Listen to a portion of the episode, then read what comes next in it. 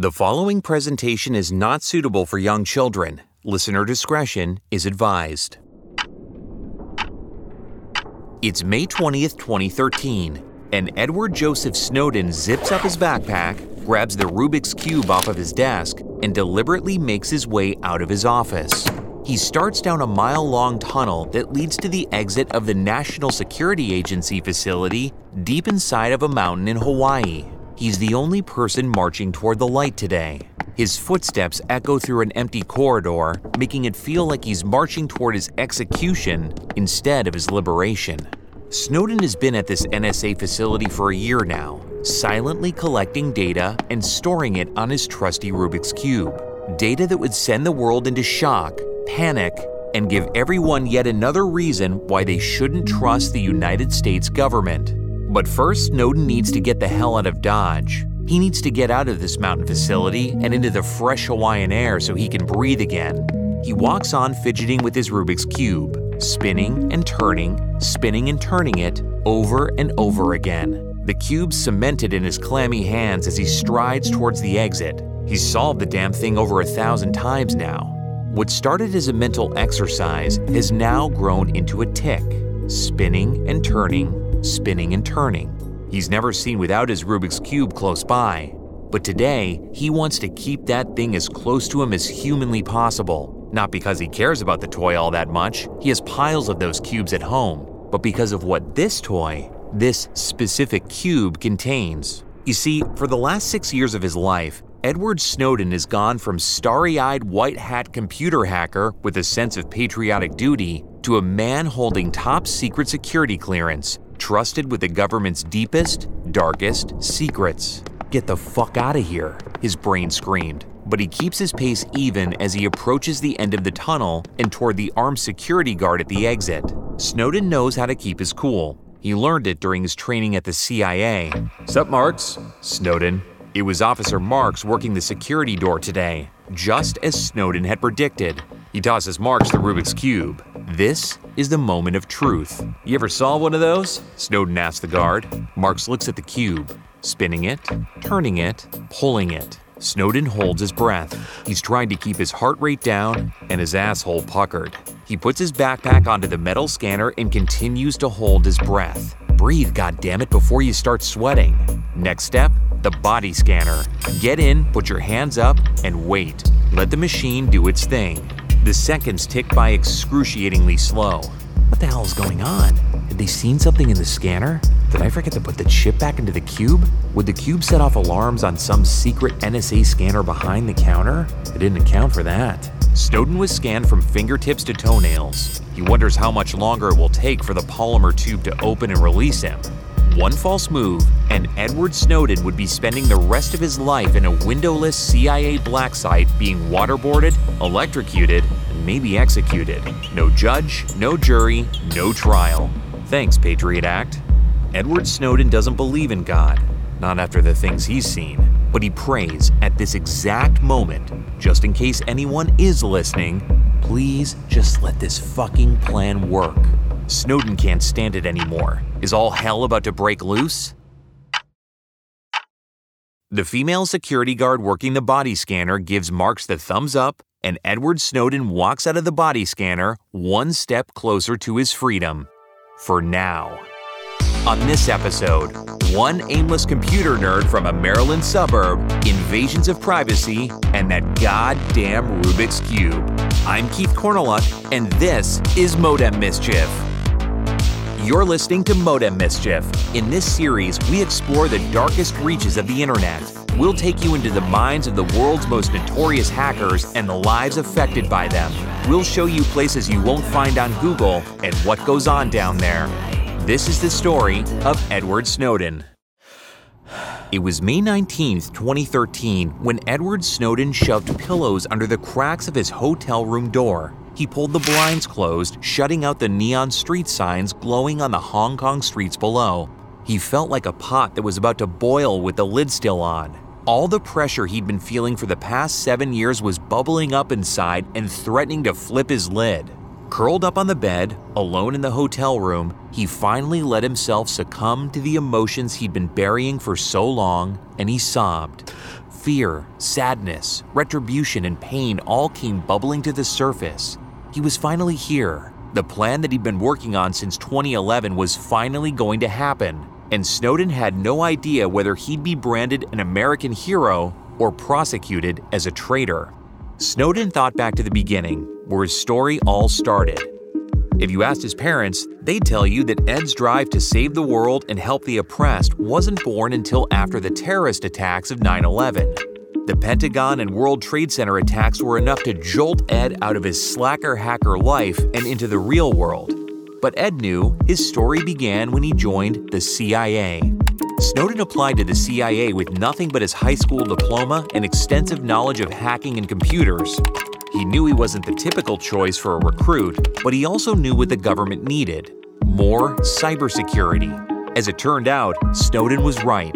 After completing extensive background checks, interviews, and skill tests, Snowden passed with near perfect scores and was immediately thrown into CIA training. Here, his homegrown obsession with hacking, software engineering, encryption, and data mining were sharpened and weaponized. Snowden graduated CIA training in 2006 and gathered in the hall among his peers, awaiting to hear his first official assignment. Student after student received their orders Iran outposts, Afghanistan bunkers. By the time the instructor made it down to S, Snowden was vibrating with anticipation. So when the instructor spoke, Snowden thought he misheard him. Uh, can you repeat that, sir? He asked, but the answer was the same Snowden was being stationed in Geneva. Fucking Geneva, of all places. Geneva, as in Switzerland, home of cheese fondue, yodeling, and Roger Federer. Geneva was a far cry from fighting terrorist cells in the Middle East, surrounded by nothing but sand and trenches. Instead of fighting side by side with the men and women on the front line and taking down cyber terrorist cells, Snowden was running security checks on the CIA systems. He felt trapped by the office work and begged his supervising agent for a field case to work on. After stonewalling Snowden's request for a few months, his superior finally relented and threw Snowden an easy assignment. The job was to investigate assassination threats on newly elected President George W. Bush. The analyst, Agent Huffington, assigned to work the case with Snowden, called him into his office on March 12, 2007, to give Snowden profiles on possible subjects. It was Ed's job to narrow down the leads. When Snowden visited Huntington's office to collect the subject profiles, he was surprised when Huntington invited him in, and even more surprised when Snowden saw the software X Keyscore being used for the first time.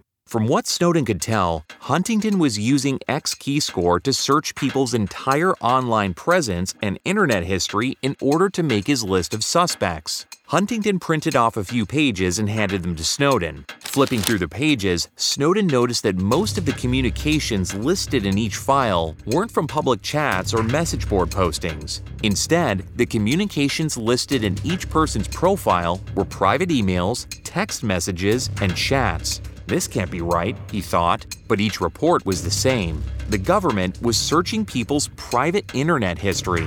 It seemed impossible to Snowden, or more likely, illegal. Snowden asked the analyst about the profiles and whether they needed a particular court order that would permit them to look at the size and scope of the documents he held in his hand. But the analyst laughed it off. Court order, he echoed. Fuck that. They didn't need a court order, they were the fucking CIA. And X Keyscore had been CIA approved as a matter of national security. National security? Again, something wasn't right. Snowden left the analyst's office and continued looking at the stack of reports. Most of the profiles he held in his hand weren't detailing criminals or even people who made public threats against the president. More than half of the flagged profiles were college kids making a stupid joke over text. The revelation slightly unhinged Snowden, who felt like he was effectively spying on people who'd done nothing wrong, citizens who hadn't broken any laws or done anything criminal, and yet had ended up on Snowden's list where he was now reading their texts. It was maddening, shocking, but before Snowden could even think about what to do, he made a darker discovery. Working on a new case, Snowden was introduced to a new software called Tempora. Tempora, the analyst explained, was a British black ops program that allowed CIA operatives live webcam access and phone tapping. Without a warrant, agents could tap into the live webcam feed of a laptop that wasn't even turned on. Snowden had never seen anything like it in his entire life.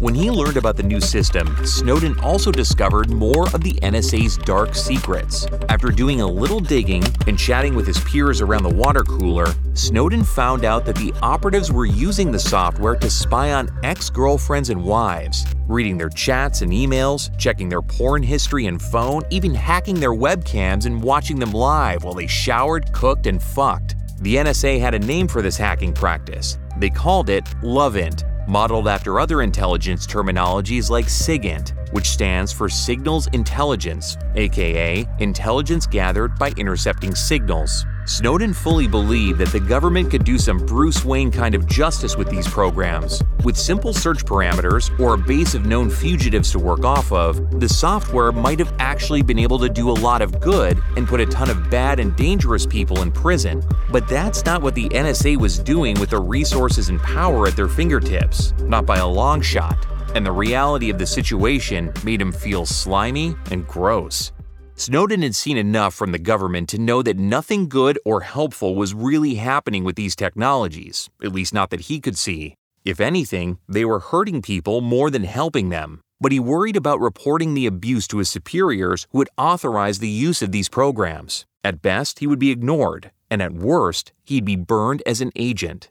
Instead of going to battle with the CIA, Snowden resigned in 2009. Since making a name for himself in the CIA, Snowden didn't stay jobless for long. By the end of the year, Snowden already had a new job as an NSA contractor for Dell Computers in his dream city of Tokyo, Japan. In his new role, Snowden was helping Dell manage computer systems for the CIA, FBI, and 16 other Black Ops agencies that would kill him for muttering their name in his sleep or even writing it down on a diner napkin. He also instructed top ranking officials and military officers on how to defend their systems from Chinese hackers. What that really meant, though, was more spying. At Dell, Snowden saw how the NSA was gathering data on the Chinese and hacking into their communications hubs. Snowden himself regularly hacked into the country's primary IP address blocks to fish for data. It wasn't a criminal offense, it was part of the job. Discovering the global surveillance systems at Dell should have shocked Snowden to his core. Still, he was starting to understand that this is how the government operated widely and without oversight. To make matters worse, Snowden's health had become a major problem. In Tokyo, Snowden collapsed on the floor of his apartment and was treated for a seizure at a local hospital. Internally, Snowden was falling apart and struggling to hold himself together in the face of the lies and injustice he witnessed daily. The stress and secrets were weighing on his conscience, and he was living in fear of being secretly stalked online. While Snowden battled on the inside, he kept his demeanor calm and cool on the outside. Everyone who met Snowden was endlessly impressed by him, and as a result, he continued to move up the ranks with Dell and the NSA. Co workers had called Snowden a genius amongst geniuses, and his superiors took notice. Snowden was offered a promotion, and he gladly accepted. In 2011, Snowden bounced from Tokyo to Maryland, and a year later, moved again from Maryland to Hawaii. Both career changes were intended to be promotions for Snowden. His counterparts liked him, and Snowden was good at winning the favor of the chief officers. From April 2012 to May 2013, Snowden toiled away at Dell's NSA base in Hawaii. As much as Snowden tried not to think about all the government's spying, it always managed to creep back into his mind. Every time a webcam was left open, every message he sent from his phone became dangerous, a potential weapon that his government could wield against him. He wouldn't even know it until it was too late. Snowden's presence in both the virtual and real world were rapidly fading from existence. After a year at Dell, Snowden quit. He'd grown increasingly restless and dissatisfied and gone from sick to sicker. His anxiety and paranoia were mounting the higher he rose in his career, and Snowden wondered if the stress from his job would kill him. Booz Allen Hamilton hired Snowden immediately after he left Dell. The information and technology consulting firm worked out of the NSA's Hawaii Regional Operations Center and was known as the Tunnel because it was built underground to help him troubleshoot all the systems and help any staff member on site with their tech, Snowden was given wide ranging access to all NSA's computers. By 2013, Snowden's declining health was becoming something that he couldn't brush under the rug any longer. He had headaches, nausea, he'd been experiencing seizures, and they were growing more frequent, even with medication. When he asked for an extended leave of absence from work, he'd only been in Hawaii for 15 months. That said, Snowden's request for an extended leave was approved. It was May 23, 2013, when Booz Allen Hamilton ran their security checks at the base. If you remember, Snowden had packed up his Rubik's Cube and left the building on a Friday only three days prior. Usually, during the grunt work security checks, only the occasional sounds of sipping coffee and tapping keyboards could be heard. Today, however, after only a few minutes of scanning, one computer let out a small but startling and the words systems breach flashed onto the screen. The first alert was followed by another, and then another after that. In a matter of seconds, the entire front screen was covered in red flashing messages. Analysts were furiously typing, pages were printing, and the system seemed to be crashing around them. The site manager looked at the data being streamed to the large computer screen at the front of the room and saw that all the breaches had one thing in common originating from the same codename, Verax. The code name belonged to none other than Edward J. Snowden. The site manager rang the CIA director, who gave the order less than 30 minutes after the chaos had begun. The CIA would need to find Edward Snowden. Snowden had done something so unprecedented that the CIA and the NSA didn't even know what hit them. They knew that Snowden had stolen documents, but had no idea how many. There was no way for the agencies to know exactly what had been stolen or what information and programs could be compromised. The American government had to take matters of national security seriously, and the quiet manhunt for Edward Snowden began unbeknownst to the public. The government planned on keeping it that way. Could Snowden be selling government secrets to Russia? Or exposing all the assignments of his other fellow agents to UK intelligence? With no way to know for sure, all they could do was sit and wait and see what Snowden had planned. No one at the CIA or NSA would have known that Snowden's decision to steal classified NSA documents and expose their Black Ops programs began after his posting in Geneva. Snowden was appalled by what was happening and made a silent but solemn vow to do everything in his power to stop it. But to take his plan from dream to reality, he needed to play along with the agencies he planned to exploit. He had to be a good little spy. Even though the plan had been hatched by Snowden early in his contractor career, it wasn't until April of 2012 that he began stealing government documents that he later hoped to use against them. At Dell alone, Snowden could steal almost 200,000 documents, and once he copied as many documents as possible, he quit. When Snowden took his next job at Booz Allen Hamilton, it appeared like Snowden was merely working his way up the cyber intelligence ladder. However, he only took the job with Booz for one thing more documents. Booz Hamilton is a company controlled by the well connected Carlyle Group. The Carlyle Group was one of the world's largest secret government investment groups that funded most of Booz Allen Hamilton's top secret activities. The position at Booz was the last stop on Snowden's document gathering list, and his job allowed Snowden access to NSA data mining machines worldwide and promised a trove of incriminating documents he planned to use to prove the domestic surveillance done by the American government was unconstitutional. After stealing another 200,000 something documents from Booz Allen, Snowden decided that it was time for the next step of his plan to bring in the media. On Saturday, December 1st, 2012, after spending Thanksgiving alone and eating Chinese food, Snowden sent his first encrypted email to journalist Glenn Greenwald using the codename Verax. Ed didn't have the luxury of time on his side. Each hour and minute that ticked by was another hour or minute the government could discover what he had done. He would avoid setting off most of their alarms for now, but it wouldn't last forever. After a month without hearing from Greenwald, Snowden moved on to recruiting videographer Laura Poitras.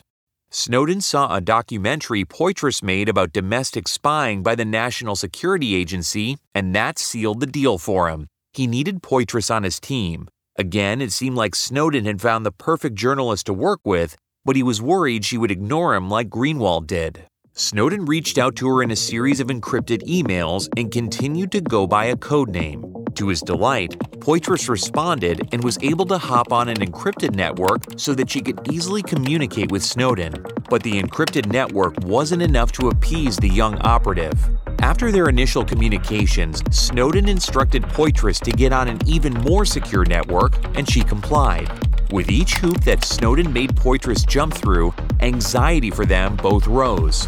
After going back and forth with Poitras for a month, Snowden started keeping tabs on her online communications. He needed to know that he could trust her before revealing his identity and the entirety of his documents. In May, Snowden saw that Poitras had been communicating with journalist Bart Gellman about Verax, aka Edward Snowden. Poitras didn't reveal her identity or anything about the case, and Snowden knew he could trust her. That month, Snowden asked Poitras to message Bart Gellman and bring him on the team. The careful juggling of the three journalists was all part of Snowden's plan. Each one, Greenwald, Poitras, and Gellman, offered a different but sound perspective. But his act was more than just about testing their loyalty to the story and him as a source. Snowden was petrified that the United States government would catch wind of his plan and blow the whole thing to pieces. After working in the most top secret channels of the American government, Snowden knew that he would be hunted and that the CIA, NSA, and Booz contractors would do everything in their power to shut him down. They would go to the ends of the earth to stop one person, reporter, news channel that got their hands on the documents he stole and the information they contained. The NSA and the CIA would go to any length to protect their secrets, even if it meant taking out anyone involved one by one. Snowden needed the information spread as far and wide as possible, he required multiple journalists, records, and accounts, news outlets, and media types for good measure. The government wouldn't eradicate this threat with a sniper or a drone strike. They'd be forced to face the consequences of their actions. When Snowden left the NSA building in Hawaii on March 17, 2013, he wasn't stopped or even extensively searched. He hopped onto the first plane to China and entered stage three of his plan get the hell out of Dodge. He spun the Rubik's Cube in his hand and thought of the tiny chip tucked safely inside. The chip held years of data collection and government secrets, secrets that would be soon shared if everything else went according to plan. After 24 hours of layovers and traveling, Snowden arrived at the Mira, a luxury hotel connected to a busy urban mall in downtown Hong Kong. Snowden paid with a credit card to avoid looking extra suspicious. He didn't want to be a shadowy figure hiding away in the dark if he could help it. He wanted the public to know that he was funding his way in Hong Kong, not some opposing spy agency, and his hands were as clean as they could be. From his room in Mira, Snowden entered phase four of his plan. He needed to meet with the chosen journalists in Hong Kong so that they could write the stories and share them with the public before the government found Snowden and tried to arrest him. Poitras was able to get Glenn Greenwald on board with Snowden's plan, and the reporting team was complete with three seasoned reporters. He didn't have a moment to waste. It was only a matter of time before the NSA, the CIA, and the FBI would start looking for him. He needed to spread the documents in his possession before that happened. If he failed, he'd be let out of the front door of the Mira in handcuffs. Failing wasn't an option. On Monday morning, June 3rd, Greenwald and Poitras met their shadowy source at the Hong Kong Mall. Snowden had said to meet outside the restaurant at that mall. He'd be carrying a Rubik's Cube. They arrived early, and he wasn't there. Snowden peered at them from inside a shop window, watching the journalists as they stared into weathered faces in the crowd with calculated anticipation. Snowden checked his watch. It was approaching five after four the time that he instructed them to leave if he hadn't yet arrived. He could see them talking with arms waving and red faces. He took a breath and left the store. He was ready. Snowden strolled over to the two, tossing his Rubik's Cube in the air as he approached them. They seemed surprised and looked Snowden up and down and then up and down again. What time does the restaurant open? Greenwald stuttered, following Snowden's emailed instructions to the letter. At noon, Snowden replied. But don't go there. The food sucks. Then Snowden glanced around. Follow me, he said. Both Poitras and Greenwald shared a look and took after Snowden. They followed him down the stairs and into a hotel, careful to keep their eye on him as they walked. Snowden knew what they were thinking. He was too young, too bright eyed, too bushy tailed to have the knowledge and experience he claimed. He would gladly prove them wrong. Poitras, Greenwald, and Gellman initially had their doubts about the young man sitting before them, but the more they all spoke, the more their doubts seemed to fade. Snowden provided credible information to show that he was indeed who he claimed to be. The most damning evidence of all wasn't just Snowden's accounts of military operations or his photos with high ranking officials, it was the abundance of government documents. Snowden had easily stolen over 1 million documents from the NSA, and the story was laid out plainly in each file they read. In the swath of information, a clear picture emerged for the journalists about what was really happening inside the American government. It was clear that the NSA was collecting almost every phone call made in America and overseas. The government was intercepting all internet and phone history traveling through underground fiber optic hubs. The NSA had also targeted video games, cell phone apps, and every other corner of the digital world under the guise of national security. They broke encrypted networks and hacked into secret platforms. The journalists quickly came to the same conclusion Snowden did years ago the American government was spying on everyone. By the end of their first day as a group, Greenwald had finished his first article written about the FISA court order that secretly allowed the government to spy on its citizens without informing them. The Guardian planned to publish it the next day, but worried they could be monumentally breaking the law. They called the White House to make sure that they weren't breaking any laws. But the White House wasn't even able to acknowledge the document. Now, the White House knew there was a leak in the government, and they'd be one step closer to narrowing in on Snowden himself. The group didn't waste any time publishing the articles, including the story by The Guardian and an interview released late on Sunday night. The story immediately started going viral, ricocheting to media outlets and news stations worldwide. Around 8 a.m. later that morning, Greenwald and Gellman emerged from their rooms to find the W's lobby filled with camera crews and reporters, and both journalists looked at each other filled with worry and thought, where was Snowden? If reporters found him, then so could the Chinese police. Or worse, the American government. The two men dodged the press before making it up to Snowden's room at the Mira, but the room was empty, and Snowden was nowhere to be found.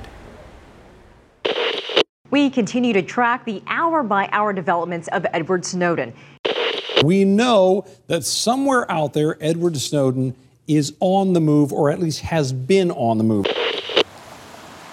Snowden had made it out of the Mira only a few moments before the hotel lobby was flooded with reporters, followed closely by Chinese police.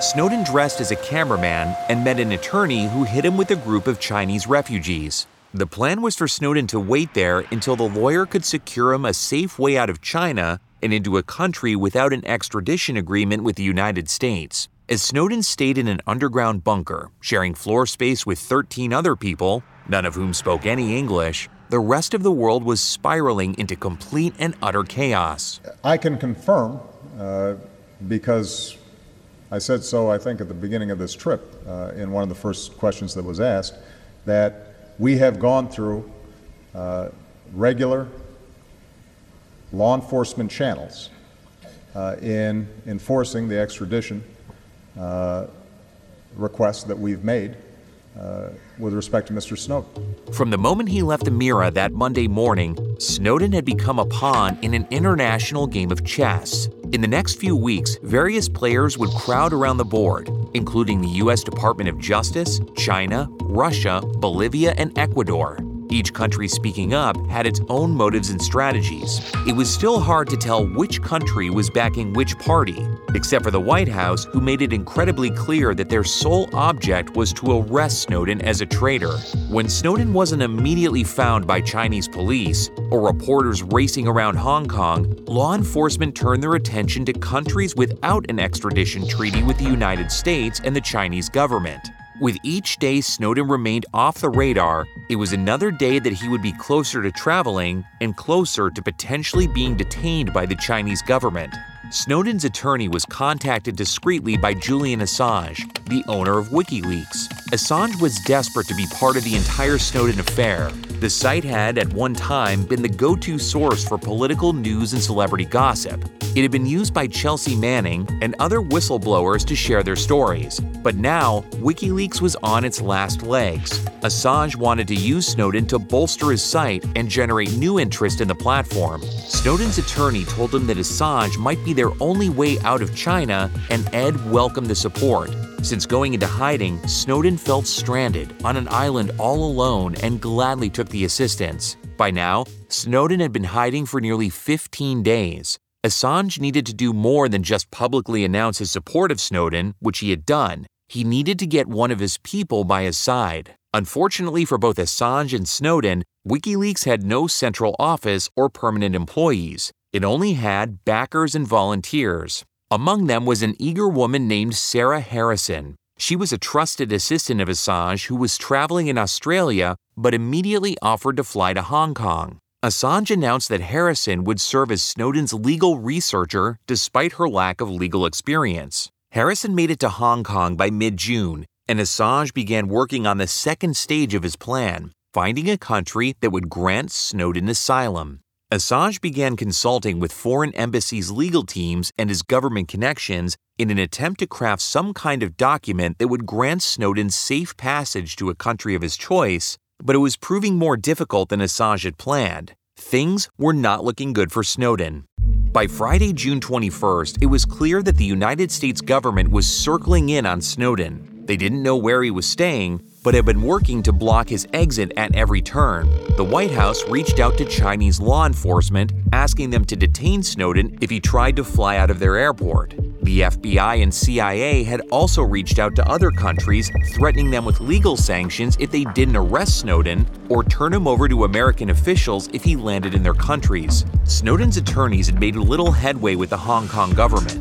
The best case scenario ended with Snowden locked in a Hong Kong jail while his lawyers argued his fate. And the worst case was that he'd get shipped back to America to face the jury, judge, and executioner known as the NSA. That is, if he even made it that far without succumbing to suicide or an unfortunate accident orchestrated by the agency he once served. Snowden couldn't wait any longer as a sitting duck, and one claim that gave him hope was the rumor that Hong Kong would welcome his departure. They wanted Snowden out of China, and Snowden was happy to oblige. At the last minute, Assange was able to book Snowden a flight to Ecuador with layovers in Russia and Cuba in order to evade U.S. agents. The flight from Moscow left the next night, Saturday, June 22nd. But later that night, the situation went from bad to terrible when the evening news broke. The United States government had filed a criminal complaint against Snowden, charging him with espionage, and they asked Hong Kong to detain him on a provincial arrest warrant. All three of Snowden's attorneys convened at his hiding place to decide what to do. Snowden, backed by Harrison, decided to leave Hong Kong as quickly as possible. It was possible that the announcement was a trap, but he couldn't wait to find out. The moment of truth came the next evening when Snowden presented his passport to the Chinese officer at the airport for inspection. The day before, the American government canceled it. Snowden felt time slow down. A second felt like an hour as his passport was scanned. His heartbeat was the only thing he could feel or hear. He waited to see a red light or be tackled to the floor by police. Instead, he was ushered right through. And so, that Saturday, Snowden and Sarah Harrison boarded flight SU 213 to Russia without incident. With your seatbelt securely fastened anytime the seatbelt light is on. Snowden had his four laptops, but he cleared them all of American documents for his trip. His job was done, and he no longer need them. Snowden wondered what his fate would be. Would he become nothing more than a forgotten relic shoved away into a dark corner of America's past? Or hailed as a hero? When Snowden's plane was taking off, fewer than a dozen people knew that the most wanted man in the world was on a flight toward Moscow. And yet, by the time Snowden and Harrison peered out their window at Moscow's International Airport, a crowd of reporters and cameramen were waiting. Reporters and police waited to greet Snowden, but they never saw him get off the flight and wasn't seen outside of customs. As soon as his plane landed in Moscow, two Russian intelligence officers were waiting outside the terminal to grab him. Instead of making it to his next terminal, Snowden was searched and brought to the airport lodging motel where a guard stood at attention 24 7 outside his room. The Russians made it clear that Snowden wasn't under arrest since he'd committed no crime in Russia, but the government didn't know what to do with Snowden and started discussions with the United States and Snowden's lawyers to decide what the next step should be. With no passport, his plan shot to shit, and no allies in Russia, Snowden was stranded. The United States, who'd engineered this plan, had Snowden exactly where they wanted him. They could spin a story about how Snowden was a double agent, working with the US to deliver tech secrets back to Russia in exchange for money and fame. Again, Snowden was forced to relinquish his fate to his lawyers and the government officials arguing over his actions. The question pinging around his mind was if the United States government would recognize Snowden's status as a whistleblower, or would they reduce him to nothing more than a Cold War traitor. Snowden spent his days in the shifty airport motel appealing to every country that even mentioned the possibility of granting Snowden asylum. The US government was not shy about eliminating those opportunities for him as well. The US was actively putting pressure on foreign leaders who offered Snowden asylum, causing them to retract their offers. Snowden's prospects were starting to dwindle. High ranking government officials had adamantly denied accounts of foreign espionage in the media and in public congressional hearings. These powerful intelligence hotshots thought they were untouchable, but now found themselves being drugged through the media. And it wasn't just a public vendetta against Snowden, but a personal one. After 39 days in isolation, Snowden had all but given up hope. His thoughts drifted to the possibilities that awaited him back on American soil, and none of it was pleasant. Snowden was sure he'd be sent back to America to face the crimes the US had charged him with. But on that 39th day, to his utter shock, Russia quietly let him go.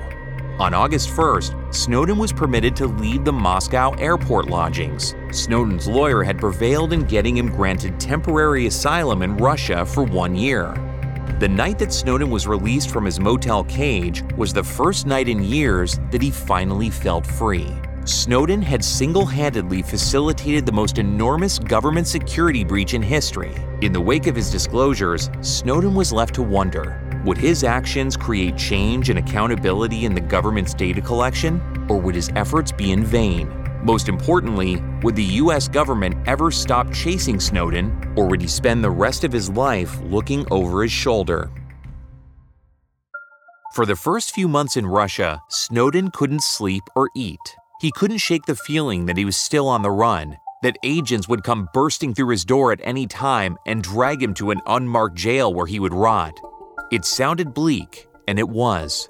The thoughts and fears consumed Snowden day in and day out. It didn't help that his name was still in every headline and dominating every news cycle. Some government employees attempted to keep their statements about Snowden focused on how he went about disclosing the documents. They complained that he should have considered alternative means, but there was no other way in Snowden's mind. No other way that would end with real accountability or justice. James Clapper condemned the leaks. The ex CIA director noted that Snowden should be hanged if he was ever convicted of treason. An NSA analyst commented that if murder wasn't illegal, he'd personally kill Snowden himself.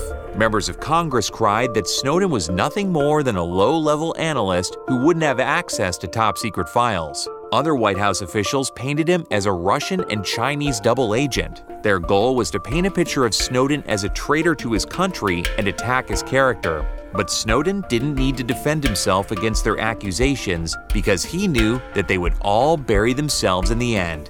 Before Snowden released the documents in 2013, James Clapper gave a speech at the American Enterprise Institute where he unequivocally stated that the government doesn't hold data on U.S. citizens. Yet, documents leaked by Snowden show that the NSA holds onto data of American citizens for a minimum of five years. All the data. It wasn't Clapper's first lie, and it wouldn't be his last. In response to the array of lies Clapper fed the public, the ACLU immediately brought formal criminal charges against him, and the case remained in the court system for years. In response to Snowden's disclosures, then President Obama went on The Charlie Rose Show and stated that the NSA wasn't listening to phone calls or targeting emails. But multiple media outlets had documents to prove that those claims made by Obama were false. Lie after contradiction, contradiction after lie. The American government, Republicans and Democrats, couldn't seem to get its story straight. The more the government tried to backpedal and cover up their tangled web of lies, the deeper they got caught. The public quickly grew fed up and infuriated with the government's handling of the Snowden case. They could tell, plain as day, that they were being lied to, and still, the government wouldn't own up to what they'd done. Citizens around the world grew weary of their governments, and a growing sense of paranoia and general distrust of the state seemed to dominate the rest of the year and still persists today. For Snowden, the leak and disclosures were about principle. He wanted to show people that anyone can stand up to the government and do the right thing, even when it feels impossible. He believed that the government deserved to know what was happening in the deep and dark underground tunnels hidden beneath a remote island. Snowden risked giving up his entire life in the pursuit of making a difference and keeping our government honest and accountable. It was a huge risk, and his biggest worry, as the media attention died down around the case, was that his efforts were merely in vain. Change wouldn't happen right away, he knew that, but he desperately hoped it would happen. In June 2, 2015, the U.S. Senate passed and President Obama signed the U.S. Freedom Act. The Freedom Act restored modified provisions of the Patriot Act that had expired the day before, while also, for the first time, imposed some limits on the bulk collection of telecommunications data on U.S. citizens by American intelligence agencies. The goal of the new act was to have more enforced restrictions around the data collected and the way it's accessed. The new limits were widely seen as stemming from Snowden's revelations. In 2020, the now 38 year old Snowden was ready to watch one of the biggest decisions of his life play out on an international stage. In September, the federal court announced they were prepared to render a ruling of the 2013 court case, and today was that day. Snowden watched the verdict while standing on a cobblestone street through the window of a local coffee shop. Russian subtitles flashed across the bottom of the tiny TV inside until the federal court ruling flooded the screen. The court had decided that the U.S. intelligence's mass surveillance program, exposed by Edward Snowden, was undoubtedly illegal and possibly unconstitutional. They also asserted that U.S. intelligence leaders who publicly defended the government against claims of domestic spying lied during a criminal trial. The American political system still had a long way to go, the war on digital rights and online privacy is far from over, and to see real change, the people would need to start holding the government accountable. The wheels of justice turn slow, and even if it didn't feel like a win now, this is what a win looks like now. The United States government has yet to budge on its charges against Edward Snowden, and he remains exiled and blacklisted in Russia. Snowden is still a wanted criminal, and setting foot in America would still land him in jail maybe for the rest of his life. In the wake of the court's verdict, however, Snowden hoped that one day he would be truly free again. Maybe he will be. I'm Keith Korneluk, and this is Modem Mischief. Thanks for listening to Modem Mischief. Don't forget to hit the subscribe or follow button in your podcast app right now so you don't miss an episode. Modem Mischief is supported by you, our listeners, and the best way to support us is to tell your friends. Share the show with your friends, your enemies, your family, and find us on social media at Modem Mischief. Another way to help support us is on Patreon. Look for that link in the show notes. In some cases, we don't know exactly what happened, so we use dramatic reenactments. That said, Modem Mischief is heavily researched and sourced. Sources for this episode are available on our website. Modem Mischief is brought to you by Mad Dragon Productions and is created, hosted, and produced by me, Keith Korneluk. Additional writing and research for this episode by Lauren Minkoff. The theme song is composed by Computer Bandit, mixed and mastered by David Swope. For more information, visit us online at modemmischief.com. Thanks for listening.